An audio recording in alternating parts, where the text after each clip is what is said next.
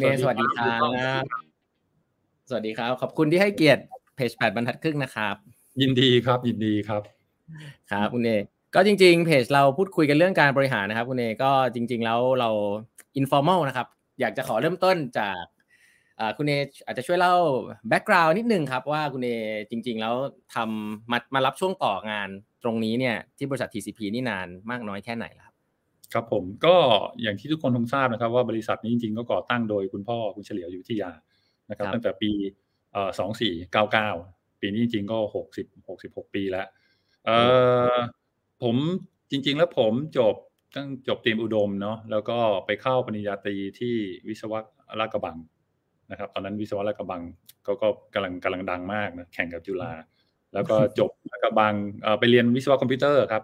สี่ปีแล้วก็ไปต่อใช่ แล้วก็ไปต่อวิศวะอุตสาหการที่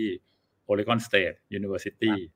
นะครับ ผมตั้งแต่สามศูนย์เนี่ยจบแล้วกระบังก็สามสามสี่อยู่ปริญญาโทก็เกือบสองปี ก็จบมาก็มาช่วยงานคุณพ่อที่ที่บริษัทเลยครับ ไม่ได้ทำที่ไหนเลย ตอนนั้นก็คิดอย่างเดียวว่า คือตอนนั้นตอนที่เข้ามหาลัยนะบทลบคุณหารคุณพ่อน่าจะอายุประมาณเกือบเจ็ดสิบแล้วอะ เราก็รู้สึกว่าเราก็อยากเรียนอะไรก็ได้เรียนให้มันจบให้เร็วที่สุดเพราะคุณพ่อพูดอย่างนี้จริงๆนะครับว่าเรียนอะไรก็เรียนไปเถอะแต่อย่างน้อยขอให้จบโท คือท่านมีความรู้สึกว่าท่านท่านไม่ได้จบปริญญาตรีเนาะแล้วท่านก็อยากลูกอยากอยากให้ลูกมีโอกาสได้ไปเรียนต่างประเทศภาษาอังกฤษเก่งๆแล้วก็จบโทมาแล้วก็รีบกลับมาช่วยงานที่บริษัท เราก็พยายามเรียนจบให้เร็วที่สุดเลือกรูทที่มันแบบเร็วที่สุด แล้วก็กลับมาเรียนรู้จากคุณพ่อก็ก็มาทำที่บริษัทเลยครับ อืมครับ แล้วกลับมาแล้วเหมือนที่คิดไหมครับ ตอนที่กลับมาช่วงแรกเป็นไงบ้างครับ ตอนนั้นก็ไม่ได้คิดอะไรนะครับ มันเหมือนเป็นคำสั่งเนาะคือเป็นผู้มีพระคุณเราก็โอเคเราก็ยินดี ตอนนั้นบริษัทก็ยังไม่ได้ใหญ่คนก็ยังไม่ได้เยอะมากนะแต่ธุรกิจมันก็เริ่มแล้วตอนตอนที่ตอนที่ตอนที่ผมเรียนอยู่กระทิงแดงก็โตแล้วล่ะ แล้วก็แล้วก็ในในประเทศไทยเนี่ย ก็ใครใครก็รู้จักนะครับ แล้วตอนตอนผมอยู่ต่างประเทศจริงก็เริ่มเริ่มบุกในยุโรปก็เริ่มมีขายในยุโรปนะครับแล้วนะกลับมาแล้วก็ ก็ก็ทำทุกอย่างนะต้องบอกว่าถ้าเรียนตรงๆตอนนั้นผมว่าก็เหมือนกับบริษัทครอบครัว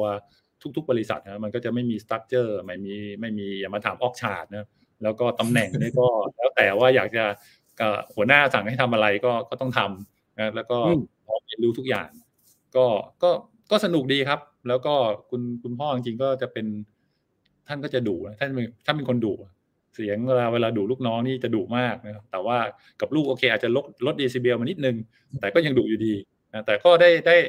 ข้อดีนะผมว่ามันข้อดีคือว่ามันได้ทำหลายอย่างมาก คือมันไม่มีคือเราไม่ได้เหมือนเราเป็นพนักงานบริษัทเนาะเรามามาช่วย แล้วก็แล้วแต่ว่าท่านมอบหมายอะไรเรา ถ้าเรายินดีทำเราก็เขาก็ให้เราทำอะผมทำตั้งแต่ดูพอจบวิศวะอุตสาหการนะ industrial engineering ก็ไปช่วยดูในโรงงาน ตอนนั้นก็เริ่มมีระบบพวก PLC มาแล้ว เครื่องจงเครื่องจักรก็เริ่มทันสมัยเอาแล้วก็ไปศึกษา แล้วก็ไปคลุกเรื่องเวลาเครื่องเครื่องส่งเครื่องเสียเนี่ยบางทีก็สไตล์คุณพ่อเนี่ย ท่านจะท่านจะขี่จักรยาน ดูโรงงานอื่น ถือไฟฉายหนึ่งกระบอกนะตามสไตล์founder อะท่านก็รักมากกับกับโรงงานเนาะแล้วท่านก็ชอบที่ไปดูโรงงานตลอดเวลาไอไอเราก็ในเมื่อคุณพ่อทำแบบนั้น เราเราก็ต้องไปด้วยอะเวลาเครื่องส่งเครื่องเสียอะไรก็บางทีก็อยู่ช่วย เออเราก็คงไม่ได้ซ่อมอะแต่เราช่วยคิดช่วยหาทางอะไรกับเขาก็บางทีก็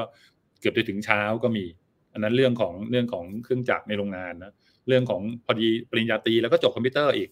เราก็ต้องมาช่วยช่วยดูเรื่องระบบ ตอนนั้นมันก็เป็นระบบ DOS ครับสิบสิบสิบหกบิตสมัยนั้นอะแล้วก็เป็น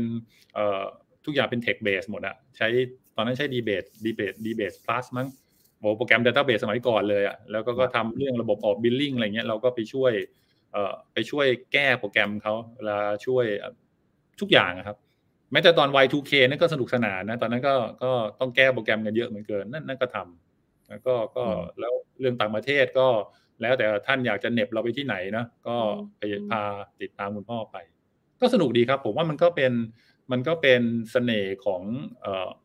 ธุรกิจครอบครัวในยุคเริ่มต้นเนาะที่มันมีหลาย ๆ อย่างที่มันแบบไม่มีระบบอะมันไม่มีระบบอะไรทั้งสิ้นอะมีอะไรเข้ามาเราก็ต้องลุยเราก็ต้องทำ ประมาณนี้ครับ ครับถ้าพูดถึงปัจจุบันครับธุรกิจของ TCP ปัจจุบันเนี่ยหลายคนน่าจะรู้จักกระทิงแดง แต่ปัจจุบันนี้เขาจะมี Product ที่หลากหลายอาจจะให้แชร์นิดนึงครับครับตอนนี้จริงๆแล้ว TCP Group เราเนี่ยมี Product ทั้งหมด 6 6 Category นะครับหกครับชนิดแน่นอนตัวดังสุดคือตัว energy drink เนาะเครื่องดื่มให้กำลังงาน ก็มีครับจริงๆเรามีคนรู้จักจะไปรู้จักกระทิงแดงนะแต่จริงๆเรามี Lady เรามีอืมโซลัสแล้วจริง ๆ เรามียี่ห้อเอ่อ Warrior ซึ่งจำหน่ายในเวียดนามนะครับอ๋อใช่ แล้วก็อีกตัวเอ่อ category ที่สองก็จะเป็น sport drink เนาะ electrolyte drink รู้จักดีครับก็คือสปอนเซอร์เราเป็นเบอร์หนึ่งของประเทศอ๋อไทย ที่ก็ส่งออกไปหลายประเทศนะครับเอ่อเอ่อชนิดที่สามเป็น functional drink นะก็จะมี Mansome นะครับแล้วก็มีไฮวิตามินซีตอนนี้ก็ก็เป็นอีก cat หนึ่งที่เราแตกออกมาเอ่อ ตัวที่สี่ก็จะเป็นเรื่องชาพร้อมดื่มนะครับเพียวริคุอ่าอันนี้ก็จะเป็นเอ่อชาขาวนะเราเน้นชาขาวนะครับก็เป็นอีกตัวหนึ่งนะครับเอ่อชนิดที่5 category ที่5เป็นน้ำผลไม้ที่มีไอ้ตัวนี้อาจจะคนอาจจะไม่ค่อยรู้จักเพราะเราเราจะขายในตลาด TT ซะมากกว่าจะเป็นตัวริคุนะครับอืมตัวหกนี่คือเป็นตัว snack เรามีเมล็ดทานตะวัน Sunsnack นะครับเป็น snack มีประโยชน์นะครับ มีวิตามิน แล้วก็กินได้เรื่อยๆ สนุกสนานนะครับ ก็มีหลายตัวครับตอนนี้ แล้วก็ยังจะพัฒนาต่อไปเรื่อยๆอีก อืมอืมครับ ถามนิดนึงได้ไหมครับ สงสัยว่าทำไมถึงต้องเป็นธุรกิจเครื่องดื่มด้วยครับ มันเป็นเพราะว่าสเตร n g เป็นด้านนี้เชี่ยวชาญด้านนี้หรือเปล่าครับ ใช่ใช่ใช่คือคือคือเราก็ยังโฟกัสอยู่ตรงนี้นะครับ ถ้าถามว่าเราอาจจะไม่ไม่ได้เหมือนบริษัทใหญ่ ๆ ปัจจุบันที่มักจะแตกซ้ายแตกขวาเต็มไปหมดเนาะอืมจริงๆเราเราจะโฟกัสจากคอของเรา เพราะจริงๆเครื่องดื่มเนี่ยเป็นธุรกิจที่เอ่อเอ่อ คุณพ่อก่อก่อร่างสร้างตัวมา แล้วเราก็ประสบความสำเร็จ แล้วก็เรามีฐานที่ค่อนข้างแข็งแกร่งนะครับ เรามีโน้ตฮาวหลายๆอย่างเรื่องกระจายสินค้า เรื่องการผลิต เรื่องการฟอร์มูลเลตสินค้านะครับ แล้วแล้วก็ต้องบอกว่าช่วงสองปีที่ผ่านมานี่ผมพูดกับลูกน้องเสมอนะว่าเราโชคดีมากเลยนะที่เราอยู่ในธุรกิจอาหารและเครื่องดื่มเพราะเป็นธุรกิจยังต้องกินอยู่โควิด น้อยอืมน้อยคือกระทบนะครับ ก็โดนกระทบแหละเพราะว่าคนไม่ออกจากบ้านก็ซื้อขายไม่ได้ แต่ว่า แต่อย่างน้อยเนี่ยเราไม่ได้เหมือน cat อื่นเพื่อนๆเราหลายๆคนที่แบบโอ้โหเห็นแล้วก็อืมน่าเห็นใจที่ต้องปากกัดตีนถีบสารพัดนะครับเพื่อเพื่อแก้กลยุทธ์ช่วงโควิด แต่เราเนี่ยเราอยู่ใน segment ที่ดี แล้วแล้วด้วยความที่อยู่ใน segment ที่ดีตอนนี้คนมาทำเต็มไปหมดเลยเรามีคนทำที่ดีเยอะเต็มไปหมด คู่แข่งเยอะมากนะครับแล้วทั้งไทยทั้งเทศนี่เต็มไปหมดอืมแต่ว่า ผมว่าเป็นเป็นเป็นเป็นเอ่อ segment ธุรกิจที่มันยังคงจะเติบโตอยู่นะครับ ผมยังไม่เห็นเอ่อเรื่อง disrupt มันมีโอกาสแหละอืมแต่มันอาจจะไม่แรงเหมือนกับ เหมือนกับสิ่งอื่นตามใดที่คนยังดื่มยังกินอยู่นะครับแล้วตามใดที่เรายังขยันที่จะพัฒนาเอ่อเรายังมีความพยายามที่จะเข้าใจผู้บริโภค สิ่งเหล่านี้ผมว่าธุรกิจยังไปต่อได้ แต่ไม่ได้หมายว่าไม่ได้หมายความว่าเราจะไม่ขยายนะครับ เพราะจริงๆแล้วไอ้ที่จากตัวเราแกนกลางของเราเนี่ยถ้าไปซ้ายขวาบนล่างที่มันเกี่ยวข้องเนี่ยเราเราก็มีขยายไม่ว่าจะเป็นเรื่อง distribution เรื่องของเอ่อเรื่องของโรงงานที่เราจะไปขายโรงงานแต่ละแต่ละที่นะครับ เรื่องของสินค้าใหม่ ๆ เราก็ยังทำอยู่ นะครับเพียงแต่ว่าเราจะยึดแกนกลางตรงนี้ไว้แล้วก็แตกซ้ายแตกขวาออกไปจากเป็นพยายามส่วนใหญ่ก็จะเป็น organic growth ครับ อืมอืมครับอืมช่วงโควิด มีเจอผลยังไงบ้างไหมครับ หรือว่าต้องมีการปรับตัวอย่างไรบ้างไหมครับ ก็ก็เยอะครับโควิด ก็มันก็เป็นอะไรคือ priority ตอนนั้นก็ต้องรีโฟกัสกันใหม่อะเพราะว่าพออืมเจอโรคระบาดระดับนี้ ซึ่งผมก็ไม่เคยเจอมาก่อนนะก็ต้องมานั่งศึกษาว่า อันนี้มันโควิด มันคืออะไรโรคระบาดในอดีตเนี่ยก็ทำกันยังไงคอมมิเนตกันยังไงนะครับ ก็แล้วก็ priority แรกของเราก็คือเรื่องของการรักษาเอ่อพนักงานในองค์กรเนาะให้ให้รอดวิกฤตนี้ไปให้ได้นะครับ อยากให้ได้รอดได้ทุกคนแหละพูดง่ายๆคือไม่ครับเสียชีวิตเนอะรวมไปถึงครับครอบครัวเขารวมถึงคู่ค้าเขาตอนนั้นก็ถึงมีอะไรต่ออะไรเกิดขึ้นเยอะมากที่เอ่อทาง TCP เราก็พยายามไปร่วมกับหลาย ๆ ภาคส่วน เรื่องของการว่าเราจะช่วยเรื่องโควิดกันยังไงเอ่อ ตอนที่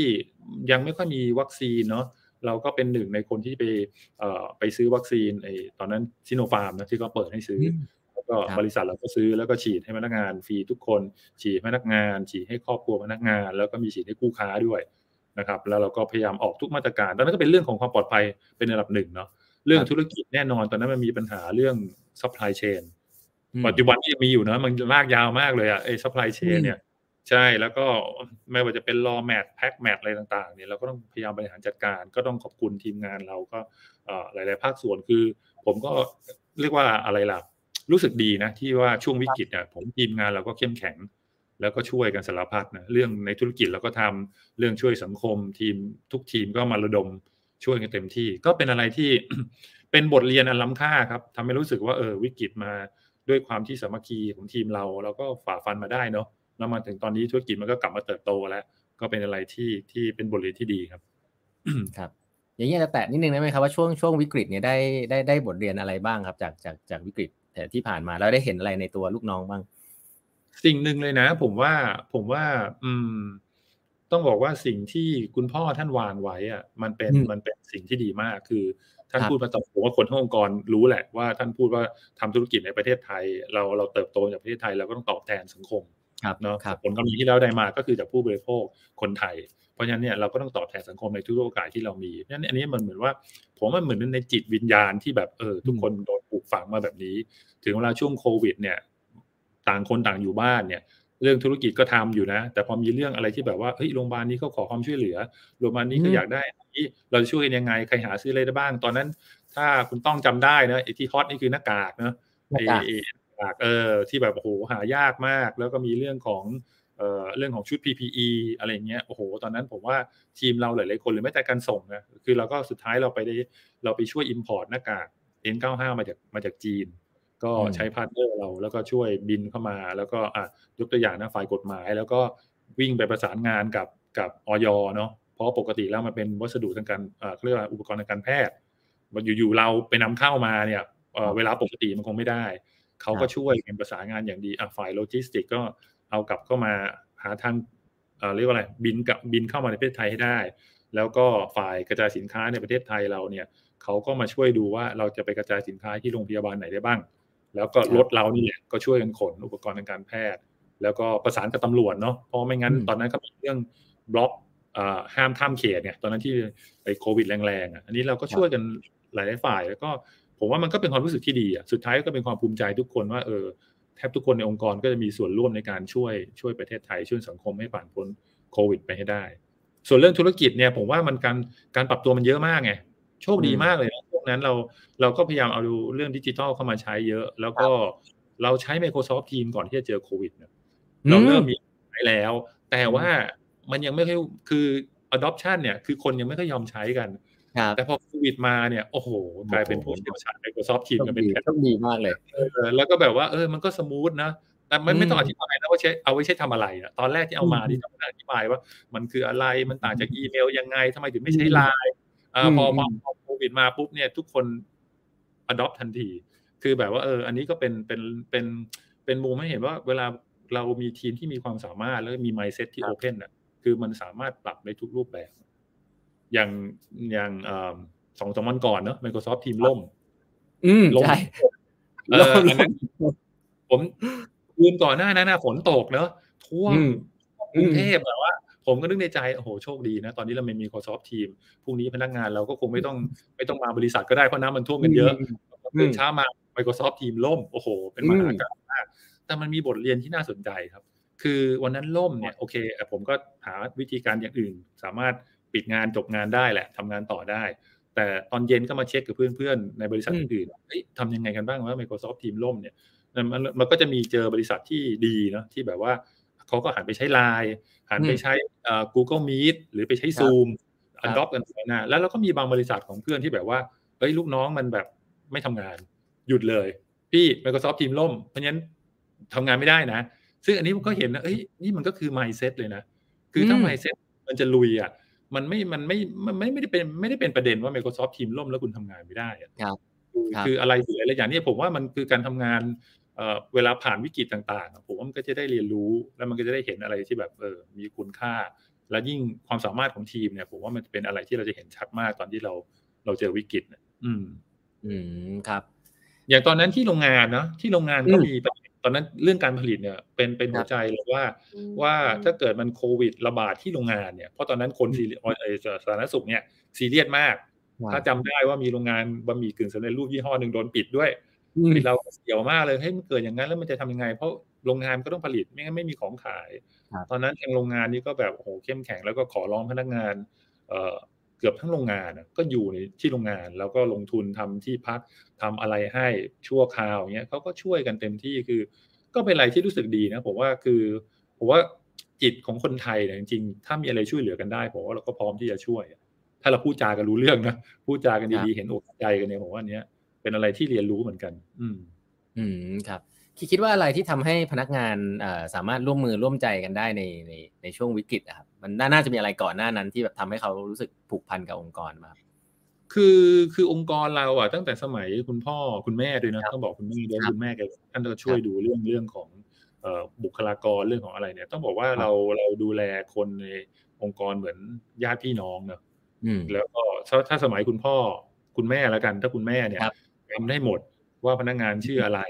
แล้วก็แล้ว ก็มีลูกกี่คน ลูกเรียนที่ไหนเป็นยังไงเนี่ยซึ่งผมว่ามันเป็นมันเป็นบรรยากาศความอบอุ่นอะแล้วอันนั้นเราก็เป็นสิ่งหนึ่งที่ทาง TCP เราก็พยายามจะยึดไว้นะคือแน่นอนเราคงไม่เราคงจะไม่เป็นองค์กรแบบ Family Business จ๋าเรามีการทำงานแบบ professional แต่ว่าเรื่องอะไรที่มันเป็นเรื่องของความรู้สึกเรื่องอะไรที่มันดูแลกันนะผมว่าคนทั้งองค์กรรู้สึกได้ว่าถ้าเป็นเรื่องของสารทุกข์สุขดิบเนี่ย เราเราทำเต็มที่ ไม่ว่าจะเป็นคนที่โรงงานคนฝ่ายขายอย่างช่วงโควิด เนี่ยโอ้โหเราเราทำทุกรูปแบบ เพื่อให้มั่นใจว่าพนักงานของเราจะได้รับความปลอดภัย เพราะว่าอันนี้มันเป็นสิ่งที่มันอาจจะมันได้ความรู้สึกอะคือคือเขาก็เขาก็เขาก็โอเคกับเรา แล้วเขารู้เขาเชื่อใจเราว่า เราก็ดูแลเขาเต็มที่ผมไอ้สิ่งเหล่านี้มันก็เป็นเสน่ห์ของ Family Business เหมือนกันเนาะอืม แต่ถามว่าอย่าถามผมนะครับ ว่าวันนี้ผมจำชื่อพนักงานได้ทุกคนหรือเปล่าเป็นไปไม่ได้ เป็นไปไม่ได้ แต่ถามว่ารู้สึกยังเหมือนเหมือนเหมือนเดิมไหมก็ก็ยังเหมือนเดิม เราก็ดูแลคือพนักงานที่เข้ามาใน TCP ทุกคนเราก็มองเขาเป็นเขาเป็นคนคนหนึ่งนะที่เราก็อยากพัฒนาให้เขาเหมือนเหมือนเป็นลูกเป็นหลานเป็นพี่น้องเราอยากให้เขาได้ดีที่ให้ไปถึงสูงสุดที่ศักยภาพเขาจะไปได้ แล้วมีอะไรเราก็คุยกันตรงคือที่ที่ผมพยายามคุยกับ จนแม้แต่ทุกวันนี้ก็ยังคุยน้องๆทุกคนว่าองค์กรเราอะ เราก็อยู่กันแบบช่วยเหลือซึ่งกันและกันเนาะ ปัจจุบันเรามี organization chart ชัดเจนนะครับ เรามีมีหน่วยฝ่ายมี department อะไรต่ออะไรชัดเจนตามวิสัยของบริษัทขนาดใหญ่เนี่ยแต่ว่าเรื่องของความช่วยเหลือ ซึ่งกันและการการทำงานเป็นทีมเดียวกันเนี่ย อันนี้คือสิ่งที่เราพยายามเน้นและที่ที่ที่ขีดเส้นเลยไม่อยากได้คือว่าไม่มีไม่อยากให้มีการเมืองเด็ดขาดในองค์กร อืม อืม คือเราไม่อยากให้องค์กรเคยได้ยินจากองค์กรอื่นที่แบบพนักงานใหม่เข้ามา rule แรกที่ต้องทำคือต้องรู้ก่อนว่าพี่คนนี้เป็นคนของใคร พี่คนนี้สนิทกับใครไอ้อย่างนั้นเนี่ยไอ้นั้นคือเราเราไม่รู้สึกเป็นแบบนั้นนะครับผมว่านี่สิ่งเหล่านี้แหละที่สุดท้ายพอพอคนในองค์กรรู้สึกว่าเออเราก็เป็นคนในทีมเดียวกัน เวลาเจอวิกฤตเนี่ยมันยิ่งเหมือนเป็นตัว catalyst เนาะเป็นตัวกระตุ้นพอมันเกิดวิกฤตเนี่ย คนไทยก็จะสามารถขี่มากถึงมากที่สุดนะครับครับที่ TCP เท่าที่ฟังตอนนี้มีมีพนักงานกี่คนนะครับ ตอนนี้จริง ๆ ก็เกือบห้าพันคนแล้วครับ อืมครับ น่าจะมีเจนที่หลากหลายพอสมควรนะครับ มีการบริหารจัดการเจนแต่ละเจนนี่แตกต่างไหมครับเออก็มีความแตกต่างแน่นอนครับ คือคือเอออ่าก็จะมีคนรุ่นรุ่นที่ก่อร่างสร้างบริษัทมาเนี่ยผมว่าสิ่งที่เขามีคือความรักองค์กร คือต้องบอกเนี่ยน้องใหม่ๆเข้ามาจะรู้สึกเลยว่าพี่ๆกลุ่มนี้นี่ เรียกว่าถ้าภาษาเรานะก็คือกรีดเลือดมาเนี่ยจะมีกระทิงแดงออกมา คือแบบว่าคือรักองค์กรมากนะครับ แล้วก็แล้วก็เออเขาก็ทุ่มเททุกอย่างให้องค์กรไม่ว่าจะเวลาการทำงานไม่เป็นอุปสรรคคือเสาร์อาทิตย์ ดึกดื่นแค่ไหนเรียกได้หมด แต่แน่นอนว่าถ้าความความสามารถด้านดิจิทัลความสามารถด้านซึ่งใหม่ๆเนี่ยบางหลายท่านปรับตัวได้นะครับ ได้ได้ดีเลย แต่ว่าบางท่านก็อาจจะปรับตัวไม่ได้ แต่สำหรับน้องรุ่นใหม่เนี่ยเขาก็จะมีความคิดที่นอกกรอบมากขึ้น มีการทำงานที่ไวกว่า ด้านดิจิตอลไม่ต้องพูดถึง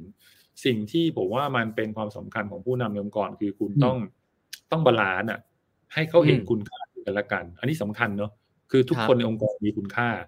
ถ้าเราคิดซะอย่างเงี้ย เราจะสามารถเห็นข้อดีของเขาได้ คือแน่นอนไม่มีใครในองค์กรเหมือนกันที่ไม่มีใครเพอร์เฟกทุกคนมีจุดอ่อนหมด แต่ถ้าเรารู้ว่าเอ้ยพี่คนนี้ก็มีมุมที่น่าสนใจเนาะแล้วแล้วเรามีอะไรหลาย ๆ อย่างที่เรียนรู้ซึ่งกันและกันได้ อันนั้นก็เป็นสิ่งที่ที่ที่เราทำอยู่แล้วเราก็พยายามทำแต่จริง ๆ ทุกวันนี้มันก็จะเป็นรุ่นใหม่ซะเยอะมากขึ้นเรื่อย ๆ แล้วครับ อืม อืมครับพนักงานรุ่นใหม่ ๆ เป็นไงบ้างครับ เอาใจยากไหมฮะ เป็นเหมือนองค์กรอื่นไหมฮะไม่นะผมไม่ไม่ไม่ได้รู้สึกแบบนั้นนะผมกับรู้สึกว่าเออน้องรุ่นใหม่ ๆ เนี่ยบางที เวลาเราได้มีโอกาสไปไปเอ่อไปเห็นเขาทำงานเวลาไปประชุมกับเขาเนี่ย จะรู้สึกว่าเด็กรุ่นใหม่จริงมีพลังเนาะคือก็จะมี energy สูงมากอะแล้วจะมีความคิดแล้วเขาอยากเขาอยากทำผมว่าสิ่งที่ผู้ใหญ่อย่างเราที่ต้องทำก็คือว่ามันต้องมีเวทีเขาเล่นคือสิ่งหนึ่งที่สิ่งหนึ่งที่แตกต่างเลยนะ กับรุ่นคุณพ่อกับรุ่นผมเนี่ยชัดเจนมากๆคือ ถ้ารุ่นคุณพ่อเนี่ยคือท่านเก่งทุกอย่างท่านรู้ทุกเรื่อง อันนี้เราเราต้องยอมรับเลยเพราะฉะนั้นทุกอย่างเนี่ยท่านสั่งหมดครับ พอมารุ่นเราเนี่ยเรารู้ว่าโอ้โหจะทำแบบคุณพ่อเนี่ย เราคงไม่มีทางมั้ง เราไม่ได้เก่งเหมือนท่าน แต่เราครับคิดว่าเรามีองค์ความรู้แล้วเราก็เราก็พยายามมีความเข้าอกเข้าใจ น้อืองมๆพนักงานทุกคนนะแล้วเราก็รู้ว่าทุกคนเนี่ยเขาก็อยากมีความก้าวหน้าในหน้าที่การงานตรงนั้นนั่นแหละ ทีนี้ครับถ้าองค์กรเปิดเวทีให้เขาสามารถทำในสิ่งที่เขาคิดได้ อันเนี้ยคือต้องบอกว่าแทบทุกวันนี้ผมแทบไม่ได้ไปจิ้มให้เขานะจะเหลือไม่กี่อืมเรื่องอะ เขามาถามผมอะนอกนั้นก็คืออะคุณผมก็จะถามว่าเขาคุณคิดว่ายังไง อะไรคือสิ่งสิ่งที่คุณคิดว่าดีที่สุด แล้วเอ่อเราอาจจะทักนิดนึงว่าเออแล้วความเสี่ยงเป็นยังไง แล้วเรื่องนี้เป็นยังไงอะถ้าคิดได้แล้วเรารู้ว่าความเสี่ยงปิดไม่หมดหรอกช่วงเนี้ยก็ปล่อยครับเขาลองทำและสิ่งที่ต้องอืมเน้นมากๆคือว่าถ้ามันผิดพลาดอะ ก็มาคุยกันมคือปิดอย่าซุกไม่ใต้พรมเนาะอืมคือพอมีปัญหาอ่าแน่นอนมีปัญหาคุณต้องพยายามแก้ก่อน แต่ถ้าคิดครับว่าปัญหามันจะแบบเฮ้ยแฮนเดิลไม่ได้เนี่ยก็ต้องเอ็กซ์เคเลขึ้นมา แล้วเอาครัมาบคุยกัน ผิดพลาดไม่ได้หมายถึงความเป็นความตายนะคือไม่ใช่ใครทำผิดแล้วหัวขาดหลุดออกจากบริษัทเลยไม่ใช่ เพราะว่าเด็กรุ่นใหม่ผมว่าเขาเนื่องจากเขามีพลังแล้วก็คิดเร็วอะบางทีก็ต้องมีเวให้เขามีมีวิธีให้เขาสามารถทำในแนวความคิดที่เขาคิดได้นะอืมจริงๆหลายๆเรื่องผมผมเรียนรู้จากจากจากจากน้องๆนะครับยกตัวอย่างตอนนี้ผมสารภาพเลยนะครับว่า ดารานักร้องเนี่ยใครดังใครอะไรเนี่ย ผมไม่รู้จักด้วยซ้ำนะขึ้นมาในหน้าจอผมใน YouTube นี่คนนี้คือใครนะไม่รู้จักเลยอืมแล้วถามว่าแล้วแล้วผมจะไปเข้าใจกลุ่มเอ่อลูกค้าของสินค้าเราบางตัวที่โฟกัสเด็กกลุ่มครับ young gen ได้ยังไงอย่างเงี้ย มันก็ไม่ครับได้ไงแล้วบางทีก็ต้องก็ต้องอืมก็ต้องฟังเขา ผมมีเรื่องแชร์อันหนึ่งนะผมยังเป็นครับ learning learning ครับสำหรับผมมาจนทุกวันนี้เลยนะครับมันมีสินค้าตัวหนึ่งอย่าเพิ่งระบุชื่อเลยของเราตัวนี้ขายดีด้วย แล้วก็เขาเลือกพรีเซนเตอร์ครับ น้องๆในทีมก็เลือกมา เป็นนางเอกคนหนึ่งนะอืมผมเห็นแล้วผมไม่ปลายอะ เป็นความรู้สึกส่วนตัวผมว่าพี่ผมก็รู้จักคนนี้นะ แต่ผมรู้สึกว่าเขาไม่ได้ดังขนาดนั้นหรือเปล่านะแล้วก็นึกว่าอืมถ้าเราใช้กัดฟีลิ่งเราเราก็บอกเฮ้ยไม่เอาในเนี้ยอืมไหนๆเราก็เป็นเจ้าของอยู่แล้วเราเป็นผู้ถือหุ้นเราสั่งได้อยู่แล้วอ่าครับแต่นี่ในใจอืมมันก็ต้องให้เด็กมันลองไหมวะเราก็ลองคิดว่าอืมเอ้าคุณคิดว่ายังไงอะดูแล้วอะฟังสิ่งที่เขาคิดมาเนี่ย ผมก็รู้สึกว่าเออมันก็ make sense นะเขาทำกันบ้านมาเยอะแล้วอะเอา โอเคโอเคก็ลองได้ ปรากฏว่าคนนั้นน่ะสำหรับแบรนด์นี้นะเขาเป็นพรีเซนเตอร์คนที่สามหรือคนที่สี่อะแล้วเขาดังที่สุดอะ อืม คือผมผมอินเลยอะผมบอกเออวันนั้นโชคดีมากเออวันวันนั้นถ้าเกิดเราใช้ gut feeling บอกเฮ้ยไม่ใช่อืมคนนี้พี่ไม่ชอบ พี่ไม่คิดว่าคนนี้โอเคอืมอีกคนเถอะอย่างเงี้ยพออืมปรากฏว่าที่ประกายว่าเราใช้เขามากกว่าหนึ่งปีด้วยซ้ำเพราะว่า success มาก คืออันเนี้ยมันเป็นครับเรื่องที่ให้รู้สึกว่า เออ เราอย่าไปทำตัวเป็น expert อะคือเราเราอืมเราเรา เราผมก็ไม่อยากเป็นคนที่ฉลาดที่สุดในองค์กรนะผมอยากให้คนครับฉลาดฉลาดผมเต็มองค์เต็มองค์กรไปหมดอะ TC ผมจะเดิน TCP ผมจะเดินต่อไปได้เนาะอันนั้นคือคือคือมุมมองผมว่าเด็กรุ่นใหม่เขามีพลังเด็กคนรุ่นเก่าอะมันมีเขามีเรียกอะไรอะมีความรู้องค์กรสูง แล้วเขามี history ซึ่งถ้าอืมมีโอกาสแชร์ให้น้องๆฟังเนี่ย มันจะเป็นอะไรที่ learning ดีมากเพราะเรื่องบางเรื่องอะ ในตำรามันไม่มีอะพอฟังครัเขาบเล่าแล้วอืมมันจะอินมากว่าอ๋อมันมีอย่างนี้ด้วยเหรออย่างเงี้ย อืม อืมครับงี้มีคำถามนะครับจากทางบ้านนะฮะเดี๋ยวแชร์ขึ้นมา จริง ๆ ก็กะจะถามอันนี้เหมือนกันครับ มันมีมีเรื่องยากอะไรครับ ที่ที่ผ่านมาที่อาจจะเป็นบทเรียนอาจจะอย่างกี้ที่พูดเลยครับว่าอืมในตำราไม่น่ามีแต่ว่าตั้งแต่ทำมาแล้ว รู้สึกว่าอืมอันนี้ยากจริงจริง ๆ มันก็ค่อยๆดีขึ้นแหละนะต้องบอกว่าทอคือด้วยพันษาการทำงานมั้งคือแน่นอนว่าทำงานที่มันยังยังเรายังไม่ได้เจออุปสรรคเยอะเท่าไหร่อะเวลาเราเจออุปสรรคแรกๆมันจะรู้สึกแบบว่า โอ้ทำไมมันหนักหนาสาหัสขนาดนี้นะครับแล้วบางทีครับมองซ้ายมองขวาทำไมไม่มีใครมาช่วยเราเลยวะอย่างเงี้ย มันจะรู้สึกว่าตกลงเราเราปัญหานี้เราเจอคนเดียวหรือเปล่า ก็ขอครับอนุญาตไม่ไม่ยกยกไม่ยกตัวอย่างเคสจริงนะมันคือเคสจริงแหละ แต่ไม่พูดครัคืบอเคสอะไร แต่แต่บางทีถ้ายุคแรก ๆ นะเราครับบางทีก็จะไปไปมองรูปคุณพ่อ คือแล้วเรารู้ว่าโหสมัยก่อนท่านนะคือ สมัยก่อนในองค์กรเนี่ย คนพูดภาษาอังกฤษได้เนี่ย นับได้ตามด้วยนิ้วมืออะครับ แต่ท่านก็สามารถขยายธุรกิจแบบไปหลายประเทศได้มาก ๆ อะอืมเราก็รู้สึกว่าเออขนาดพ่อคุณพ่อเขายังฝ่าฟันไม่ได้ขนาดนี้เนาะแล้วเราเรามีทีมงานที่แบบเก่งๆเต็มไปหมดอะเจอวิกฤตแค่นี้เราจะมาท้อได้ยังไง อันนี้อืมคือช่วงต้นๆเนาะแต่ช่วงครับหลังๆเนี่ยมันเริ่มชินกับวิกฤตแล้วมันเริ่มชินกับปัญหาเพราะว่าเพราะปัญหามันไม่เคยหยุดเลยอะ่ะมันมีแต่จะมากขึ้นเรื่อยๆเราก็รู้สึกว่าต้องให้เวลากับมันนะคือผมว่าสิ่งสำคัญนะคือ เราอย่าไปคิดว่าอย่าเอาอย่าเอาอย่าเอาปัญหามาใส่หัวจนสุขภาพเราไม่ไหวอะอันนี้เรื่องสำคัญ คือครับถามว่าเราควรจะซีเรียสกับปัญหาไหมเราควรจะซีเรียสแต่ว่าเวลาบางทีมันคิดไม่ออก ผมว่ามันต้องให้เวลากับปัญหา บางทีแล้วก็บอกโอเค ไม่เป็นไรงั้นเดี๋ยวขอไปทำอย่างอื่นก่อนแล้วเดี๋ยวกลับมาคิดใหม่ หลาย ๆ ครั้งผมก็บอกว่าเออจริงๆบางบางครั้งอะไม่ได้บอกว่าเรานั่งนิ่งไม่ทำอะไรนะแต่บางทีเราต้องใจเย็นๆคือเวลามีปัญหาใหญ่ๆเข้ามาแล้วแล้วพานิกยิ่งยิ่งพานิกเนี่ยมันยิ่งทำอะไรไม่ถูกเลย ผมเคยเจอวิกฤตใหญ่ไม่ต่ำกว่าสองรอบอะที่มันเกิดอาการพานิกแล้วก็คิดแบบว่าโอ้โหเอาไงดีว่ามันมึนตึบไม่ออกแต่ว่าอาจจะเป็นโชคดีนะครับว่าว่าในวิกฤตเนี่ยบางทีมันก็จะเจอเพื่อนฝูงที่แบบว่า หรือคนที่เขามาให้กำลังใจเราบ้างเนาะคนบางทีวิกฤตใหญ่ที่ผมที่สุดที่ผมเคยเจอเนี่ยแบบโอ้โหได้กำลังใจจากคนที่เขาไม่รู้จักเรามาตั้งนานแล้วเงี้ยแต่เขารู้เราเป็นคนไทยเนี่ยเขาก็เขาก็ส่งข้อความมาให้บ้างอะไรเงี้ยเขียนเชียร์ใน Facebook บ้างอะไรเงี้ยแล้วก็แบบเออ เราก็ก็รู้สึกดีนะว่าสุดท้ายเนี่ยเวลามันมีวิกฤตอะเพื่อนเพื่อนดีหรือหรือผู้ใหญ่ที่ดีเนี่ยเขาก็ให้กำลังใจเรา คือสุดท้ายผมคิดว่านะ ถ้าจะให้สรุปอะผมว่าเวลาเจอวิกฤตเนี่ยหนึ่งก็คืออย่าพานิกอย่าอย่าอย่าอย่าตื่นตัว อย่าตื่นจนแบบว่ากินไม่ได้นอนไม่หลับ เพราะว่าพอกินไม่ได้นอนไม่หลับเนี่ย สมองคุณก็ยิ่งไม่ทำงานสองคือพยายามพยายามมองซ้ายมองขวานะดูซิว่ามีมีทางออกตรงไหนบ้าง ผมว่ามองให้รอบๆ ใจเย็นๆ นะครับให้เวลากับปัญหาผมว่าหลาย ๆ ครั้งเนี่ยโซลูชันมันจะค่อย ๆ ออกมาเอง ทุกวันนี้ปัญหายังเต็มไปหมดนะครับ หลาย ๆ เรื่องก็โอ้โห มันก็มาหากราบอยู่ แต่ว่าผมก็รู้สึกว่าเออมันก็เริ่มเรียนรู้กับชีวิตแล้วว่าจริงชีวิตการทำงานนะคือตามใดที่เรายังมีปัญหาแปลว่าธุรกิจยังโอเคเนาะคือว่าถ้าธุรกิจไม่มีแล้วเนี่ยผมว่าเราก็คงไม่มีปัญหาในที่สุดอะแต่ถามว่ามันโอเคไหมก็คงไม่โอเค ตอนนี้ก็เลยเริ่มชินกับการมีปัญหาแล้ว แต่ตอนนี้ก็คือพยายามสิ่งที่ทำก็คือว่าพยายามสร้างทีมที่ ที่ที่เขาเข้มแข็ง แล้วแล้วเขามีความเข้าใจมีความสามารถในแต่ละปัญหา แล้วเราก็ให้พยายามให้ออ t h o r i t y เขาเนาะว่าเออเรื่องบางเรื่องเนี่ยคุณลองตัดสินใจดู แล้วถ้าแล้วถ้าคุณตัดสินใจไปยังไงเนี่ยมาคุยกับผม แล้วถ้าผมโอเคนะคุณลุยไปเลย ถ้ามันถ้าเกิดปัญหาเนี่ยผมรับผิดชอบ คือสำคัญคือสิ่งสำคัญคือเราต้องรับผิดชอบอะคือทุกทุกทุกทุกปัญหาเนี่ยเราต้องไม่หนีอะ ไม่ใช่บอกว่าเราไม่เครียดนะแล้วเราหนีไม่ใช่ คือเราเราพยายามควบคุม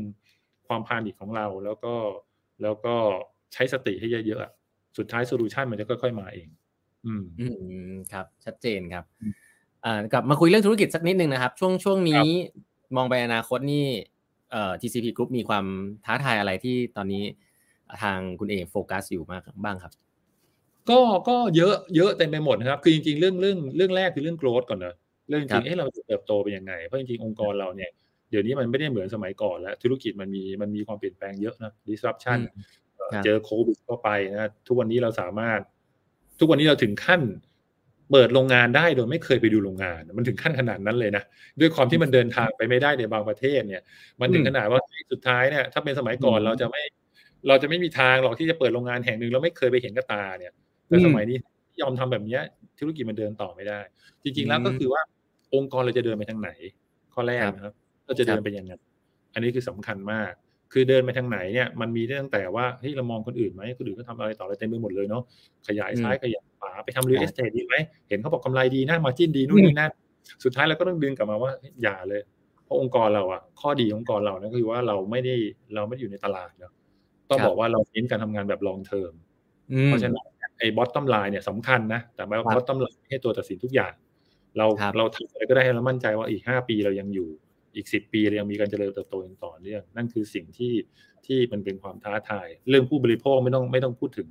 เปลี่ยนแปลงเยอะมากนะเมื่อกี้เรื่องของเรื่องของสื่อเนี่ยชัดเจน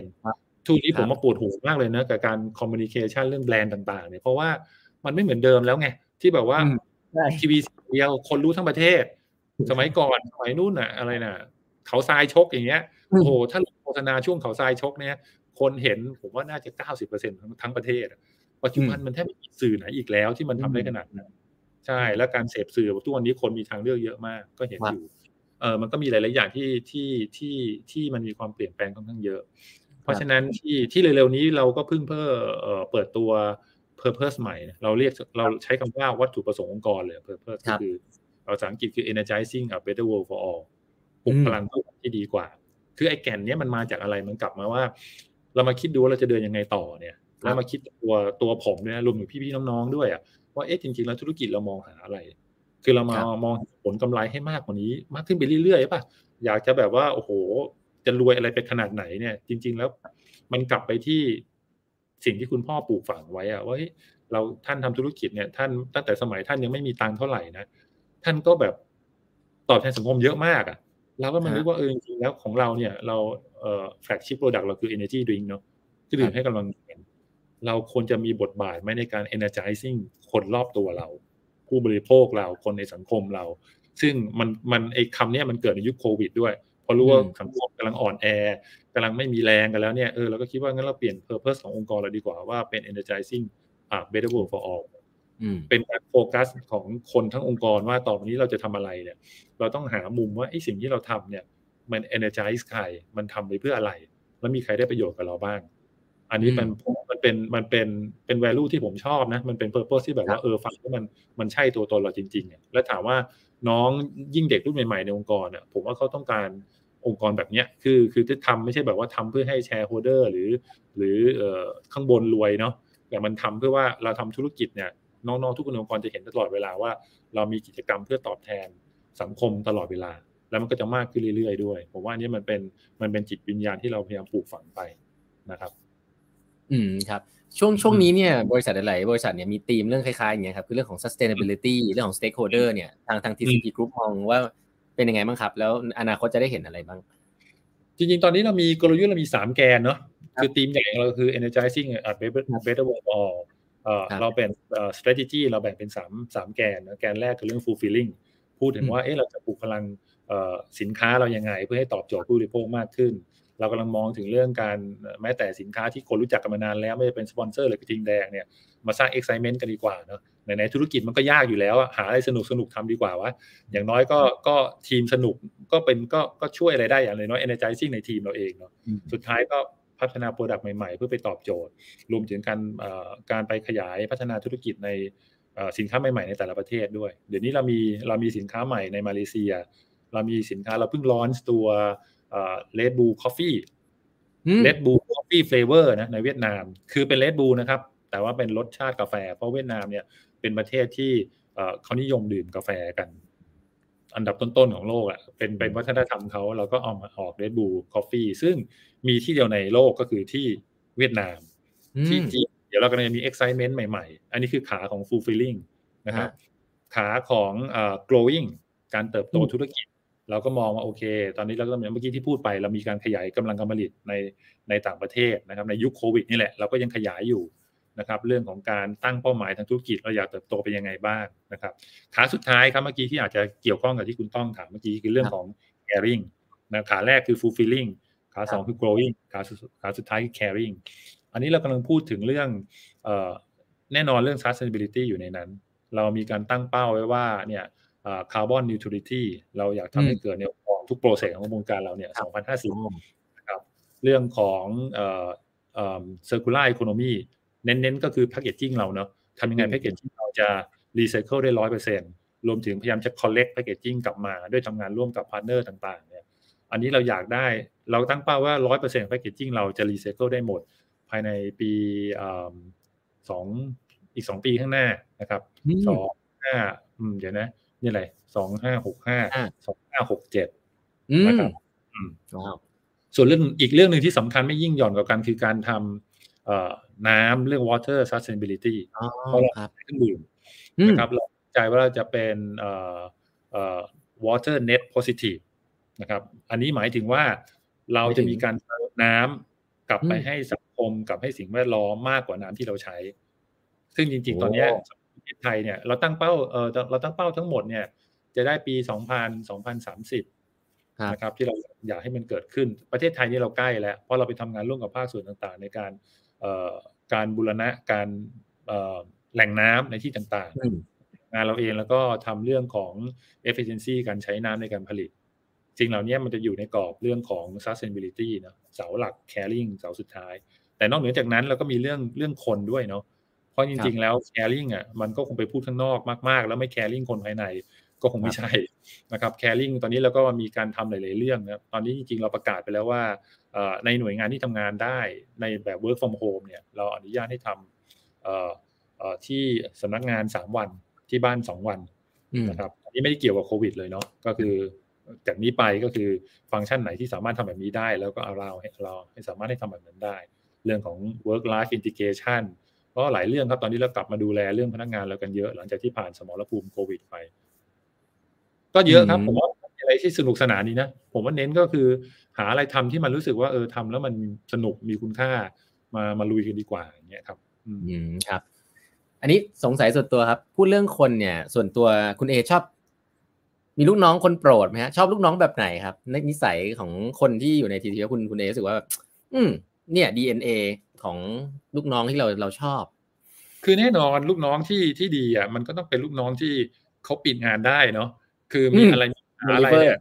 เขามีความรับผิดชอบอะแล้วก็มีคอมมิชเมนต์แล้วก็แล้วก็เออแล้วก็ตรงไปตรงมา คือคำว่าตรงไปตรงมาที่คงไม่ได้หมายถึงว่าขวานผ่าซากนะ แต่หมายถึงว่าปัญ หาอะไรอย่างที่ผมพูดเมื่อกี้คือผมจะเน้นกับน้องเสมอว่า มีอะไรอะคือสำหรับผมเนี่ยทุกคน reach out ได้เสมอเดี๋ยวนี้ยิ่งมี Microsoft Team คนทั้งองค์กรหาผมได้หมดอะเออมันมันสามารถจะเทคมาก็ได้อะไรก็ได้ แล้วก็ผมไปที่ไหนใครก็สามารถเข้ามาคุยกับผมได้ด้วยทุกปัญหา อันนี้คือสิ่งที่พยายามตอกย้ำแล้วก็บอกว่ามีอะไรก็มาคุยกันได้ตลอดเสาร์อาทิตย์ผมไม่เคยมีไม่เคยมีเส้นขีดแต่ผมขีดเส้นกับลูกน้องนะเดี๋ยวจะหาว่าผมโหด ผมจะพยายามขีดเส้นสองพยายามไม่พยายามไม่กวนเขาถ้าไม่จำเป็นนะแต่อย่างที่บอกว่ามีโค้ดนิดนึงว่า แต่ถ้ามันเรื่องด่วนนะก็ต้องรับสายที่นะก็ต้องคุยกันแม้จริงๆแล้วผมชอบสไตล์ที่แบบว่ามีอะไรก็คุยตรงไปตรงมาเนาะแล้วก็อยากได้คนที่มีแพชชั่นอะอยากอยากเรียนรู้อยากลองทำอะไรสิ่งใหม่ ๆ ตลอดเวลา เพราะองค์กรจะไปข้างหน้าได้ แปลว่าเราต้องกล้าที่จะคิดอะไรใหม่ ๆ ตลอดเวลา แล้วก็พร้อมที่จะเรียนรู้ด้วยเนาะ จริงๆ ถ้าจะถามตรงข้ามนะ ต้องบอกว่าผมไม่ชอบแบบไหนอะอยากรู้ ใช่ ผมจะไม่ชอบประเภทที่แบบว่า ฉันเก่งแล้วอะ คือเราไม่คิดอะ เวลาเจอใครแล้วบอกเฮ้ยผมเนี่ยเก่งที่สุด ผมรู้ที่สุด แล้วต้องบอกว่าคนในสังคมยุคนี้ผมก็เจอแบบนี้เยอะนะ คือเจอหน้าปุ๊บว่าโอ้โหถ้าเป็นเรื่องไอทีเนี่ย ผมเก่งที่สุด ผมรู้เยอะนู่นนี่นั่น เราก็นึกในใจมันจะเป็นไปได้ไงว่าโลกมันเปลี่ยนเร็วขนาดนี้แล้วคุณจะเป็นไปไม่ได้เพราะฉะนั้น ลูกน้องผมเนี่ยผมจะไม่ชอบหนึ่งถ้าถ้าคุณคิดว่าคุณเก่งแล้ว คุณเนี่ยไม่ต้องเรียนอะไรแล้วเนี่ย แล้วคุณจะมาจะมาในองค์กรเราทำไมเพราะที่องค์กรเราการการเรียนรู้นะอ่าสองคือจะไม่ชอบก็คือแบบว่าอะไรล่ะ ก็จะตรงข้ามกันอะคือไม่ตรงไปตรงมาอย่างเงี้ยคืออะเวลาพูดกับเราพูดอย่าง ไปพูดกับลูกน้องพูดอีกอย่างหนึ่งพูดกับเพื่อนร่วมอันนี้อันตรายมากผมว่าอันนี้อันตราย เพราะองค์กรที่เราจะมี transparency เราจะมีอยู่กันแบบวันทีมได้เนี่ยแปลว่าเราต้องเชื่อใจซึ่งกันและกัน เราต้องเชื่อใจว่าเฮ้ยถ้าเราส่งต่องานปุ๊บเราเรามั่นใจว่าเขาจะไปปิดงานของเขาได้อะไรอย่างเงี้ยผมว่าก็ก็แต่แน่นอนครับ ไม่มีใคร perfect เนาะครับสิ่งหนึ่งที่ผมเรียนรู้จากด้วยพรรษาที่ที่โตมาเนี่ยก็คือรู้สึกว่า อย่าไปมองถึงความว่าทำไมตรงนี้เขาไม่ perfect อะมันไม่มีถ้าคุณไปโฟกัสจุดๆที่เขาไม่แข็งอะ คือดูยังไงคุณก็ปวดหัว แต่ถ้าคุณเลือกมองที่ว่าจริง ๆ คนนี้เขามีจุดที่แข็งเนาะบางจุดที่เขาเป็นจุดอ่อนเขาเอาเขาไปทำอย่างอื่นดีกว่าไหมหรือว่าหาคนมาปิดจุดอ่อนเขาแล้วก็พัฒนาจุดแข็งเอ่อให้เขาแข็งขึ้นไปอีก จริงๆมันฟังเหมือนทฤษฎีนะเพราะทฤษฎีทุกทุกตำราก็พูดแบบนี้แหละ แต่นี่มันคือความจริงอะยิ่งยิ่งทำงานก็ยิ่งรู้ว่านี่มันคือความจริงว่าอย่าไปมองจุดอ่อนคนให้เยอะเกิน อืมอืมครับองค์กรนี่ ทำยังไงครับทำยังไงให้องค์กรสามารถที่จะปรับตัวแล้วเรียนรู้อยู่ได้ตลอดเวลาครับ ทางคุณเอทำยังไงที่ทำให้พนักงาน มันทำให้องค์กรสามารถจะปรับตัวได้ อืมผมว่าจริง ๆ มันก็ต้องเป็นมันก็ต้องเป็นทำตัวให้เห็นเป็นแบบอย่างนะคือไม่ใช่ผมคนเดียวนะหมายถึงไฮเลเวลคือไฮเลเวลเนี่ยมันมันต้องทำตัวให้เหมือนว่าเฮ้ยเราเป็นน้ำไม่เต็มแก้ว คือต้องบอกงี้คือผมอะก็เรียนรู้มาจากคุณพ่ออีกนั่นแหละ คือต้องยอมรับว่าคุณพ่อท่านนี้คือ คือไม่รู้คุณ ไม่รู้คุณต้องรู้หรือเปล่านะว่าเอ่อตอนที่ท่านคิดคิดค้นกระทิงแดงขึ้นมา ท่านอายุห้าสิบสองนะห้าสิบสองอะยังสามารถครีเอทอะไรขึ้นมาใหม่ ๆ ได้ แล้วแล้วเท่าที่ผมสัมผัสคุณพ่อมาตลอด ท่านเป็นคนที่ชอบเรียนรู้มาก ท่านอ่านหนังสือพิมพ์เยอะมากทุกวันสมัยนั้นหนังสือพิมพ์ยังยังเยอะนะท่านก็อ่านทุกฉบับเลย แล้วท่านดูข่าวดูสื่อแล้ว แล้วที่สิ่งที่ผมเรียนรู้จากท่านก็คือว่า ทุกครั้งที่ท่านเสพเสพสื่ออะ ท่านมักจะได้มุมมองที่คนอื่นมองไม่เห็นนะอืมอันนี้มันเป็นมันเป็นมันเป็นเสน่ห์และมันเป็นสิ่งที่ผมพยายามทำตามนะคือบางทีคุณดูข่าวเดียวกันอะ คุณได้ไม่เท่ากันหรอก คุณได้ได้มุมที่คนอื่นเขานึกไม่ถึง อันนี้มันจะเป็น value เพราะจริงๆแล้ว อันนี้ก็คือสิ่งที่พยายามจะบอกให้ทุกคนว่าเออผมก็พูดเสมอว่า ผมพูดคนในองค์กรเสมอแล้วผมไม่ใช่คนที่เก่งที่สุดในองค์กรเนอะแต่ว่าผมก็พยายามเรียนรู้แล้วแล้วเอ่อผมจริงๆก็ผมก็ชอบอ่านหนังสือนะก็จะได้ก็จะได้ความรู้เยอะ แล้วก็ชอบคุยกับคนด้วย คืออย่างที่เมื่อกี้ผม ผมบอกไปอะว่า ผมมีความเชื่อว่าคนทุกคนมีคุณค่า ไม่ว่าจะอายุเท่าไหร่นะคือเร็วๆนี้ผมมีโอกาสไปคุยผู้ใหญ่คนหนึ่งแล้วผมยังแบบโหได้อะไรเยอะมากอะคือได้อะไรจากท่านเยอะมาก แล้วท่านเป็นคนที่แบบว่าเป็นก่อร่างสร้างตัวธุรกิจเป็นก็สูงวัยมากแล้วอะแล้วแล้วแล้วก็นั่งกินข้าวเขาว่าบุฟเฟ่เนาะแต่ก็บอกว่าผมไม่กล้าลุกไปตักอาหารนะเออ คือแบบเฮ้ยแล้วเราก็แบบเป็นเวลาแห่ง ความรู้มากอะ ได้อะไรจากเยอะมาก แล้วท่านเป็นคนที่พูดภาษาอังกฤษไม่ได้ แต่ทำธุรกิจทำธุรกิจใหญ่โตได้ แล้วเรารู้สึกว่า เออเราแล้วแล้วท่านก็พูดจาผงผางนะมีไม่สุภาพบ้างตามสมัยตามตามสมัยแบบว่าเออยุคนั้นอะเขาก็จะพูดจามีศัพท์พ่อคุณลามบ้างเนี้ยแต่เราก็ฟังแบบเราไม่รู้สึกอะไรแล้วรู้สึกว่าเขาเป็นคนที่มีค่ามากแล้วก็จังมันเหมือนกันอะผมว่าไม่ว่าจะพูดกับลูกน้อง พูดกับอ่าไม่แต่พูดคุยกับลูกคุยคนในครอบครัว หรือใครต่อใครผมว่าทุกคนมีคุณค่า คือตราบใดที่เราพร้อมที่จะเรียนรู้ แล้วเรารู้ว่าคนที่นั่งอยู่ข้างหน้า หรือแม้แต่วันนี้คุยกับคุณต้องเนี่ยเรารู้ว่าเขาต้องมีอะไรสักอย่างหนึ่งเวลาที่เราเสียไปมานั่งคุยเนี่ยผมว่ามันเราต้องได้อะไรบางอย่างกลับไป คือตรงสิ่งเหล่านี้ที่เราพยายามทำให้เขาให้ทุกคนในองค์กรเห็นว่าเออเราก็ขยันหาความรู้ตลอดเวลานะอย่างเรื่องคริปโต อย่างเรื่องอออะไรเนี่ยบิตคงบิตคอยทั้งหลายเนี่ยโอ้โหมาถึงแม้ผมจบคอมพิวเตอร์นะแต่ผมก็ไม่ได้มีความรู้ขนาดนั้นเราเพราะว่าจบมานานแล้ว แต่เราก็ไปนั่งอ่านมันคืออะไร เพราะรู้ว่าเด็กสมัยนี้ก็สนใจมาก แล้วก็มานั่งคุยกับน้องในองค์กรว่าเออ ผมไปอ่านมานะ อย่างนั้นอย่างนี้ใครคิดยังไงบ้างใครมีอะไรแชร์ผมหน่อย อันนี้สำคัญนะเออผมว่านี้สำคัญ คือการที่เรายอมรับกับน้องว่าเราไม่รู้เล่าให้ฟังหน่อยคือนี่สิ่งที่สำคัญมาก แล้วมันสิ่งที่คุณพ่อใช้กับผมด้วย ซึ่งผมรู้สึกแบบว่า เออ ท่านก็บอกเนี่ยพอผมจบคอมมา ท่านก็เคยเนี่ยท่านก็อายุมากแล้วตอนนั้นนะตอนจบปริญญาโทมาก็บอกเล่าให้ฟังให้พ่อฟังหน่อยว่าไอ้แกเรียกตัวเองว่าป๋าเนาะเล่าให้ป๋าฟังหน่อยว่าเอ่ออินเทอร์เน็ตคืออะไรอะเล่าให้ฟังหน่อยไม่เข้าใจอย่างเงี้ยเออเราก็รู้สึกว่าเออแม้แต่เราก็อายุเราก็เป็นลูกท่านเนาะอายุห่างกันตั้งเยอะ แต่ท่านก็ยังฟังเพราะท่านรู้ว่าเรารู้ในสิ่งนี้มากกว่าท่านผมอันนี้เป็นสิ่งที่สำคัญว่าเอออย่าไปแสดงตัวให้ให้น้องน้องน้องรู้สึกว่าเรารู้สึกว่าเราเก่งที่สุดองค์กรแล้วแล้วอะไรที่เราไม่เก่งเพราะเรายอมรับตรงๆ เราไม่รู้ สอนเราหน่อย มันเป็นยังไง อันนี้มันคือยังไงนะเล่าให้ผมฟังหน่อย อย่างเงี้ย ผมว่ามันก็จะเป็นอะไรที่รู้สึกว่ามันเป็นองค์กรแห่งการเรียนรู้อะแม้ขนาดผู้บริหารระดับบน ก็ยังพร้อมที่จะตลอดเวลาเรียนรู้เรื่องสิ่งใหม่ๆแล้วก็ไม่ไปติดยึดกับเรื่องเก่าๆอืมครับ เห็นคุณเอพูดถึงคุณพ่อบ่อยนะครับ อยากจะให้ช่วยเล่าให้ฟังได้ไหมครับว่าอาจจะเป็นเรื่องงานหรือแม้แต่อาจจะไม่ใช่เรื่องงานก็ได้ครับ ที่ที่ได้เรียนรู้มาจากคุณพ่อจริง ๆ ว่าโอ้อันนี้เป็นสิ่งที่แบบยึดยึดแล้วก็นำมาใช้ในชีวิตเลย มีอะไรบ้างฮะ สิ่งหนึ่งที่เป็นเอกลักษณ์เลยนะที่ผมเห็นเนาะคือมันคือคำว่า work life integration เลยอะแต่ยุคนั้นไม่มีคำนี้เนาะคือต้องบอกว่า คือคนอย่างเพื่อนๆคุณพ่อจะถามเยอะว่า เอาทำงานหนักขนาดนี้เสาร์อาทิตย์ก็ไม่หยุดขนาดไปเที่ยวครอบครัวไปเที่ยวได้ปีละหนเนี่ยที่คุณแม่บังคับให้ไปเนาะบังคับคุณพ่อว่าต้องไปเที่ยวเนี่ย ปีละหนเนี่ยตอนช่วงสงการเนี่ย ก็ยังไม่ไม่หยุดคิดเรื่องงาน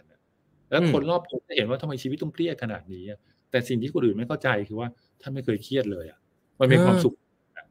คือเวลาเจอปัญหาท่านก็จะคิดไปเรื่อยๆแล้วท่านก็จะมีความสุขอะ คือไอการที่จับท่านไปนั่งพักผ่อนอยู่เฉยๆนั่งนิ่งๆชมวิวเนี่ยท่านจะรู้สึกว่ามันมัน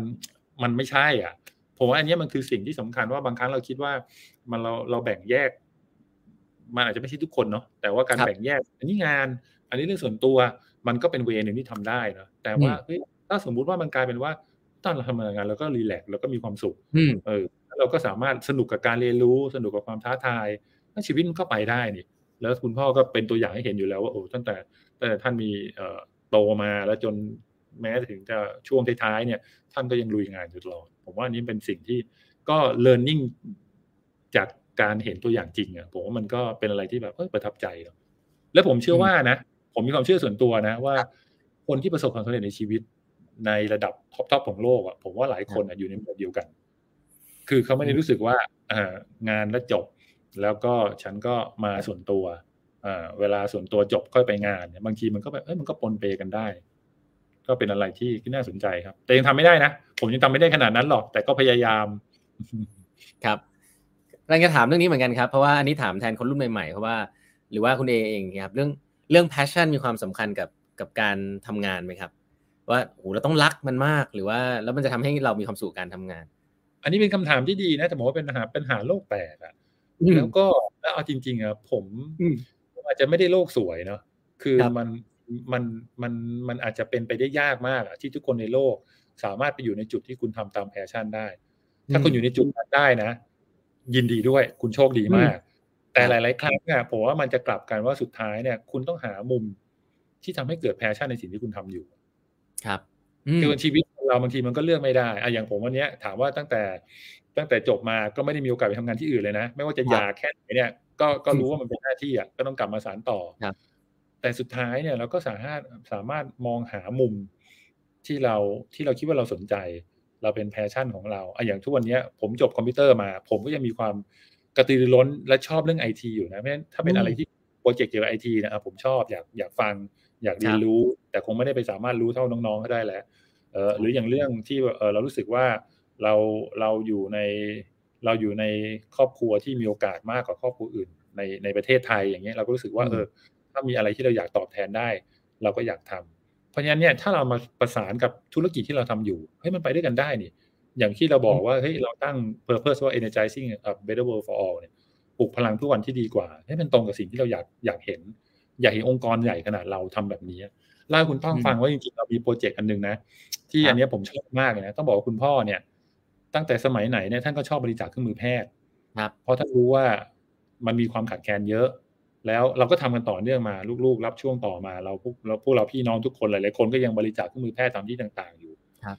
แต่ว่าเราผมมาฉุกคิดว่าเฮ้ยที่แล้วมาเนี่ย เราทำเสร็จปุ๊บ เราก็ไปบอกพนักงานในองค์กรเนี่ยเอ้ยนี่มันเงินจากผลกำไรพวกเรานะเนี่ย แล้วผมก็ไปบริจาคที่นั่นที่นี่ มันก็โอเคนะ แต่ว่า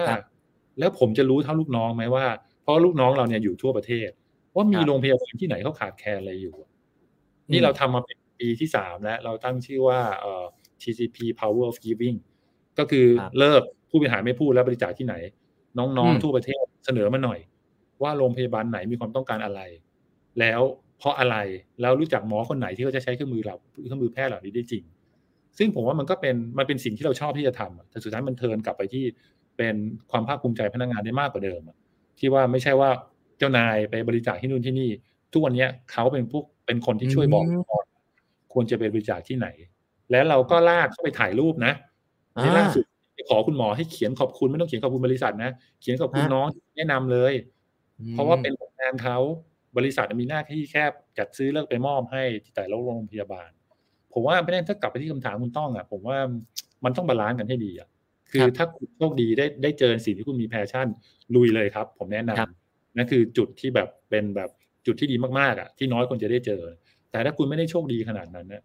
ผมว่ากลับกันอะ คุณต้องหาบางมุมในสิ่งที่คุณทำอยู่ที่มันเป็น passion ของคุณแล้วเอามันประสานเข้าไปอะ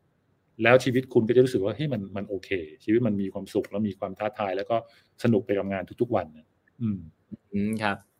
ถ้าให้ให้เทคนิคเอ่อพนักงานหน่อยได้ไหมครับ ว่าอะไรที่จะทำให้สามารถเติบโตทำงานและเติบโต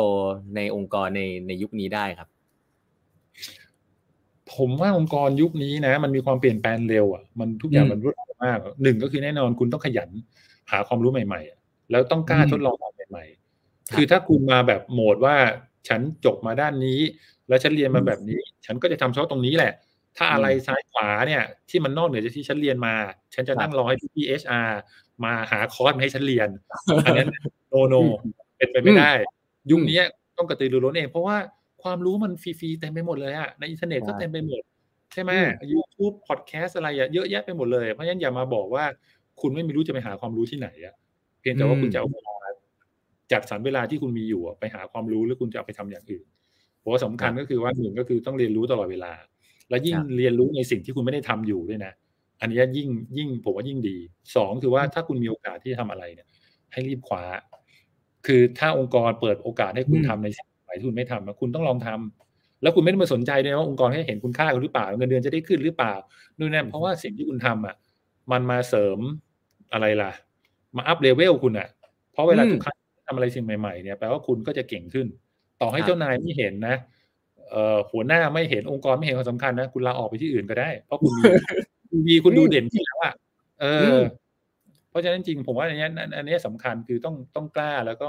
กล้าคว้าโอกาสที่ทำอะไรใหม่ ๆ แล้วก็เรียนรู้ตลอดเวลา อืม อืม เรียนรู้ตลอดเวลาครับ อันนี้ชัดเจนครับ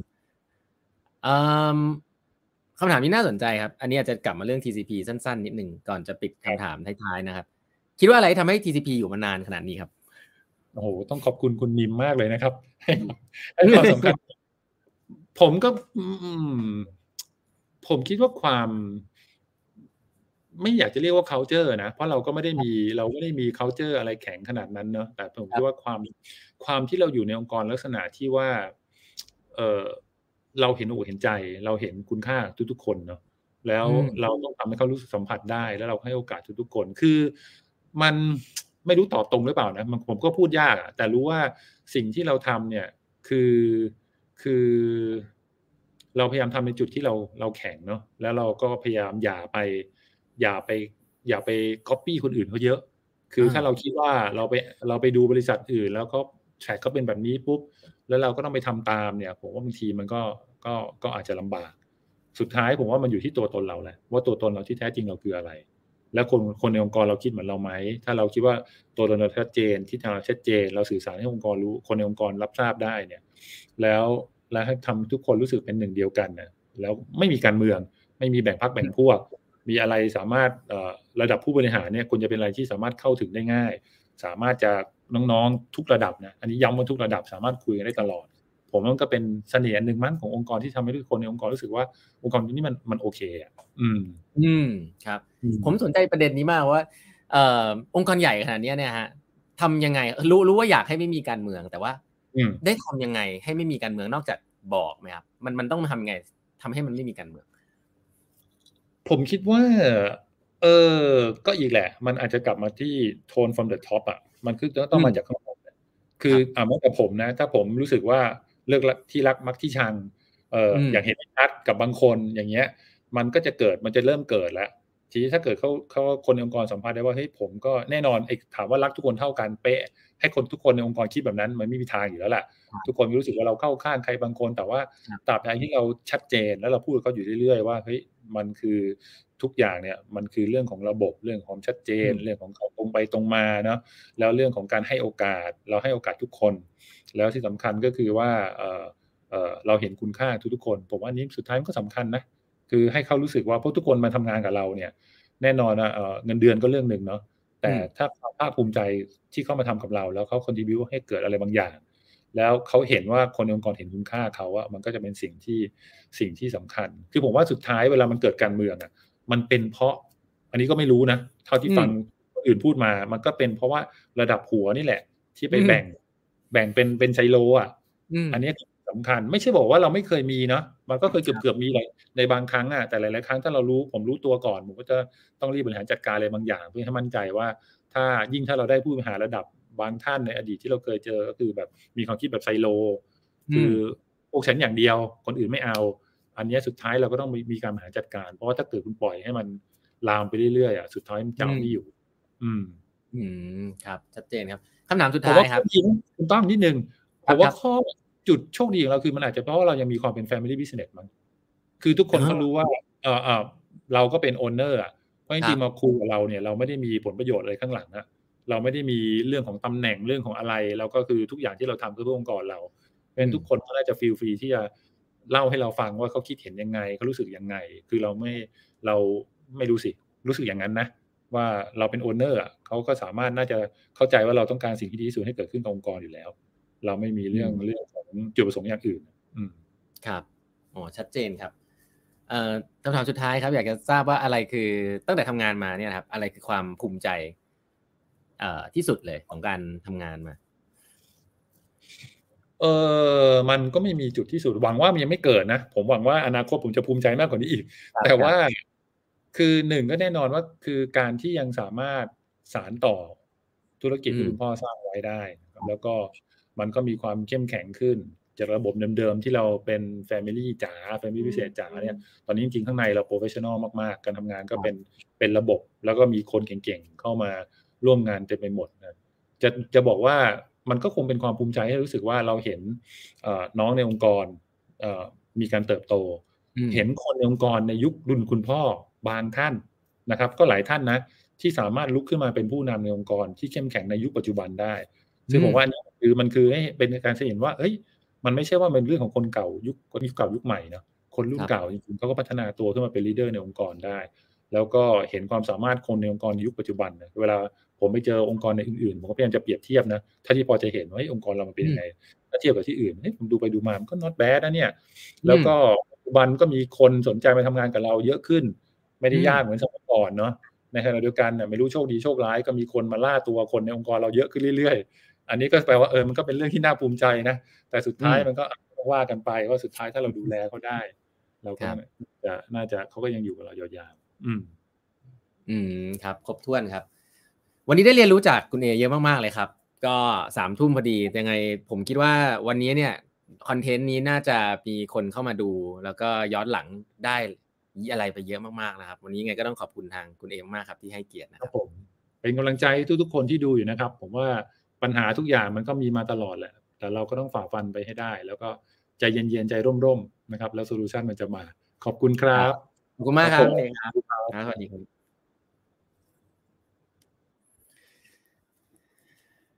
โอ เคนะครับ ก็รวดเร็วกระชับนะครับ คุยกับผู้บริหารระดับ CEO ทีไรเนี่ย ก็จะรู้สึกว่าการสัมภาษณ์จะไม่ยากนะครับ เพราะว่าเออคำตอบมันจะค่อนข้างชัดเจนนะครับ แล้วก็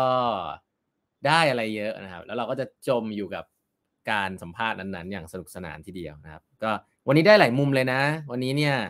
วันนี้ผมว่าผมผมคุยเรื่องธุรกิจค่อนข้างเยอะนะครับ ว่าธุรกิจ น้ำดื่มนี่มันเป็นยังไงนะครับ แล้วก็เอ้ยมันมีลักษณะยังไงบ้าง แล้วก็อีกเรื่องหนึ่งคือเรื่องของการบริหารงานครับ จริง ๆแล้วเนี่ยต้องต้องเรียนว่าผมมาเคยมีโอกาสสัมภาษณ์คุณเอมาแล้วรอบหนึ่งนะครับ รอบนั้นจะพูดถึงเรื่องการเปลี่ยนแปลงองค์กรอะไรค่อนข้างเยอะ แต่รอบนี้เนี่ยได้เซนส์ของความเป็นผู้นำมากเลยนะครับ ว่ามีสไตล์ประมาณไหน แล้วก็มีความ caring พนักงานมีการพูดถึงการ give back นะครับ มีการพูดถึงการเห็นอกเห็นใจในฐานะที่เป็น family business นะครับ ผมว่า วันนี้เนี่ยเป็นครั้งแรกเอ่อแรกๆเลยนะครับ ที่เห็นว่าเออ family business เนี่ยที่เป็น professional เนี่ยมันมีมันมีวิญญาณของความแบบความรักองค์กร แล้วก็โอ้โห แล้วก็เซนส์ที่ได้จากการที่มีการเอาคนที่แตกต่างกันเข้ามาในองค์กร แล้วก็บริหารจัดการได้เนี่ย จริง ๆ แล้วผมว่าคุณเดไม่ได้เล่าอธิบายเยอะ แต่ผมว่านี่คือความเก่งมากเลยนะเพราะว่านี่คือความยากมากเลยมีคนรุ่นเก่า แล้วก็คนรุ่นใหม่ที่เข้ามา แล้วก็สามารถที่จะ blend in แล้วก็เอา strength ของแต่ละส่วนเข้ามาได้นะครับ วันนี้ผมว่า ก็ค่อนข้าง fulfill fulfilling นะฮะเหมือน strategy หนึ่งของทาง GCP นะครับ ได้ได้ความรู้เยอะเลยนะครับ ส่วนตัวเนาะแล้วก็คิดว่าเชื่อว่าหลาย ๆ ท่านที่อยู่ที่นี่ก็น่าจะได้อะไรไปบ้างไม่มากก็น้อยนะครับเอ่อคนรุ่นใหม่ ๆ เองคนพนักงานประจำแบบเรานะครับ ก็ต้องเรียนรู้อะไรใหม่ ๆ ตะกี้ผมชอบมากเลยว่าคุณจะมารอ HR ให้ provide training course คงไม่ได้แล้วนะครับ สุดยอดนะครับ อันนี้นี่จริง ๆ แล้วผมทำงานที่ออฟฟิศนี่ผมบอกทีมงานตลอด ไม่มี HR มา provide training ถ้าเกิดต้องหา training นะ มึงลำบากแล้วแหละเอาบัตเจ็ตไปไปจัดการ ถ้าไม่ใช้จะมาคุยกันว่าทำไมไม่ใช้บางทีน้องว่าเพราะงานมันเยอะพี่อะอันอีกเรื่องหนึ่งนะ แต่ว่าก็แค่จะบอกว่าไอหลักการพวกนี้เนี่ยว่าเอ้ยเออพนักงานรุ่นใหม่ก็ต้องสามารถที่จะปรับตัวแล้วก็เรียนรู้ของใหม่ตลอดเวลาไม่มีไซโลทิงกิ้งเนี่ยผมคิดว่า ก็เป็นอะไรที่ universal นะครับ แต่ก็ย้ำจาก CEO ของ TCP Group อีกท่านหนึ่งนะว่าเขามองหาลูกน้องแบบนั้นนะฮะ แล้วก็เรื่องของ